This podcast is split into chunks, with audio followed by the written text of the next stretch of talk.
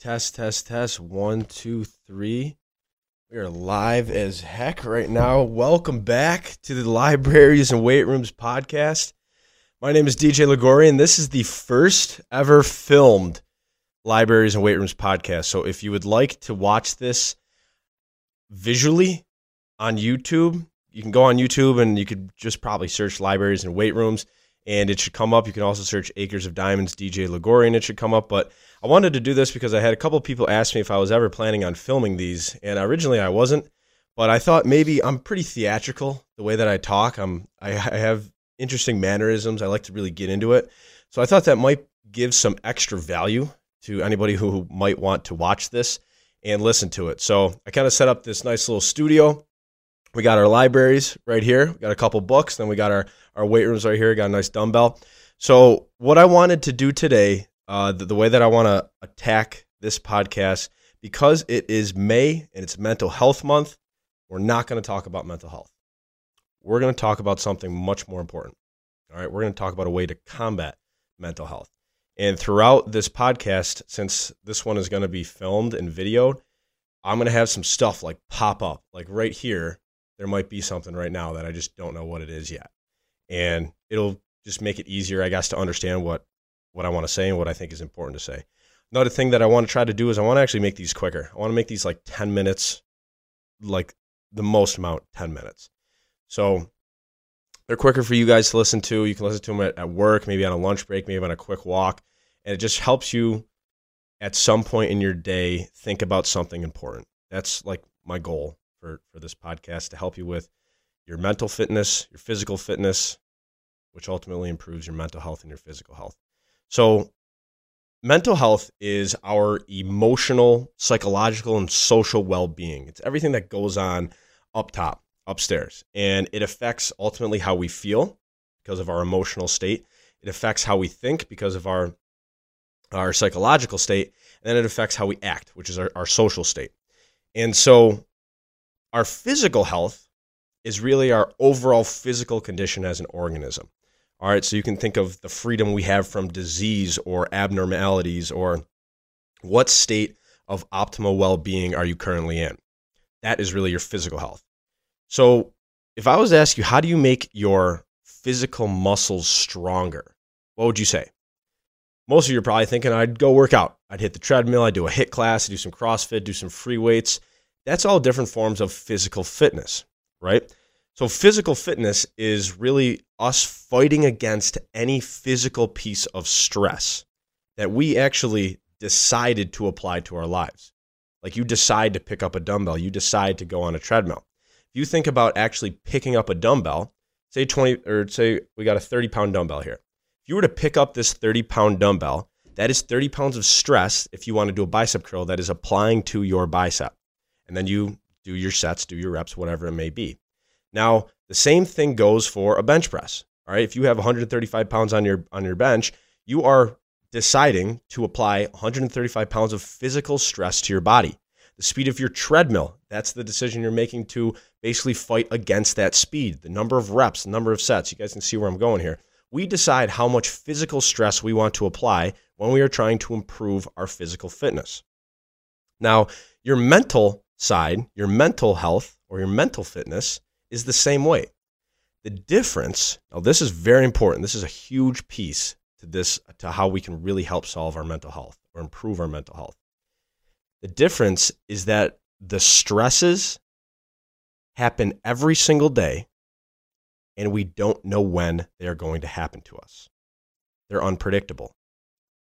Now, some of these stresses I'm going to kind of go through a list of some of these things that stress us out. All right, whether you are a millennial, whether you are a Gen Zer, if you are in that age range from kind of 16 to 38, these are predominantly the things that will probably stress us out. All right, paying your rent on time and just general financial stress and money, your relationships with your significant other, and relationships just in general, relationships that you want to create or relationships that you want to end. That stresses us out. Performing well at your job. All right, situations where you don't think you have a ton of control over. Lack of control stresses us out. All right, days where you actually have nothing to do. like a lazy Sunday or a lazy Saturday, that actually can stress us out because of those hyperachievers. Shout out those individuals, the individuals who need to achieve something to feel a sort of self validation. Social life. All right, going to a bar. Maybe you see somebody that you don't want to see and boom, you're immediately stressed. All right, going to school. All right, the way we use social media as a highlight reel and a social comparison machine. I'm a firm believer that social media is not the problem. It's the way that we use social media that's currently the problem. Maybe sometimes our routine gets thrown off, or maybe you're constantly thinking, are you doing the right things to support yourself and possibly your family moving forward? All right, like have I made the right career path, uh, the career decisions? Am I doing the right hobbies? Am I hanging out with the right people? All right, or maybe one of the most important of all, you're worried about what others think of you. Okay, so all of those are these mental stresses that can happen completely out of out of the blue. And then we get overwhelmed, and then we get stressed out, and then we get fearful, and then we get scared. All right? Think about this. Our workout is 1 hour of planned physical stress. A physical workout. Say you, say you work out for 1 hour. All right? Those are decisions that you have made to apply physical stress to your body. Say for example you get 8 hours of sleep in a night. The other 15 hours of your day are completely unpredictable. Now, you may be saying, yeah, but I know I'm going to wake up and have breakfast. I'm going to go to work and then I'm going to come home. I'm going to eat dinner. I'm going to watch TV and then I'm going to go to bed. Yeah, that's completely true. But you don't know when you're going to get that text that's going to completely throw you off. All right, you don't know when you're going to see that social media post that's going to completely make you rethink your past life decisions. You don't know when you're going to have a work colleague that you're working on a group project with mess something up that's now going to hurt your work performance. Okay, so the only thing that we really have full control over is how we act in those moments of, un- of unpredictability. This is the concept of mental fitness. This is our ability to handle these unpredictable stresses with more emotional resilience and curiosity. All right, so just like we make a decision to lift a physical weight, which is basically that physical stress, we can make a decision on how we want to lift that mental weight and how we want to apply more mental strength to it and more awareness. So, this is what we actually do. Like when I describe Acres of Diamonds mastermind sessions, group coaching sessions, one on one sessions, this is what we try to help people understand is how can we improve our mental fitness? And what we do is we use a program called Positive Intelligence. Now, I think I've mentioned this multiple times before in this podcast, but positive intelligence is basically like a P90X for your mind. All right, we all remember P90X. Well, positive intelligence is this basically this mental fitness program that improves the way that you look at yourself, others, in all circumstances. Okay, so real quick before I, I end this, I want us all to think of of what a weak body looks like. Maybe it's saggy, maybe it's lazy, maybe it's out of shape. Okay, now I want you to think of what a weak mind looks like. Maybe that mind gets overwhelmed very easily. They're anxious all the time. They're stressed all the time. They're always thinking something bad's going to happen to them. All right, now, now think of a strong body. You think of someone who's chiseled, someone who's fit, someone who is in shape. Now think of a strong mind. All right, someone who's strong, uh, makes good decisions, goes with their core values, takes everything as it is. They look at they they're very aware of things. They're very aware of their thoughts, how they're feeling in certain areas. So that is what this positive intelligence program does. And so if you want to actually find out what your mental fitness score currently is, all right, go to aodpq.com. If you're watching this, it's it's probably up right now. If you are listening to this, I'll put it in the description.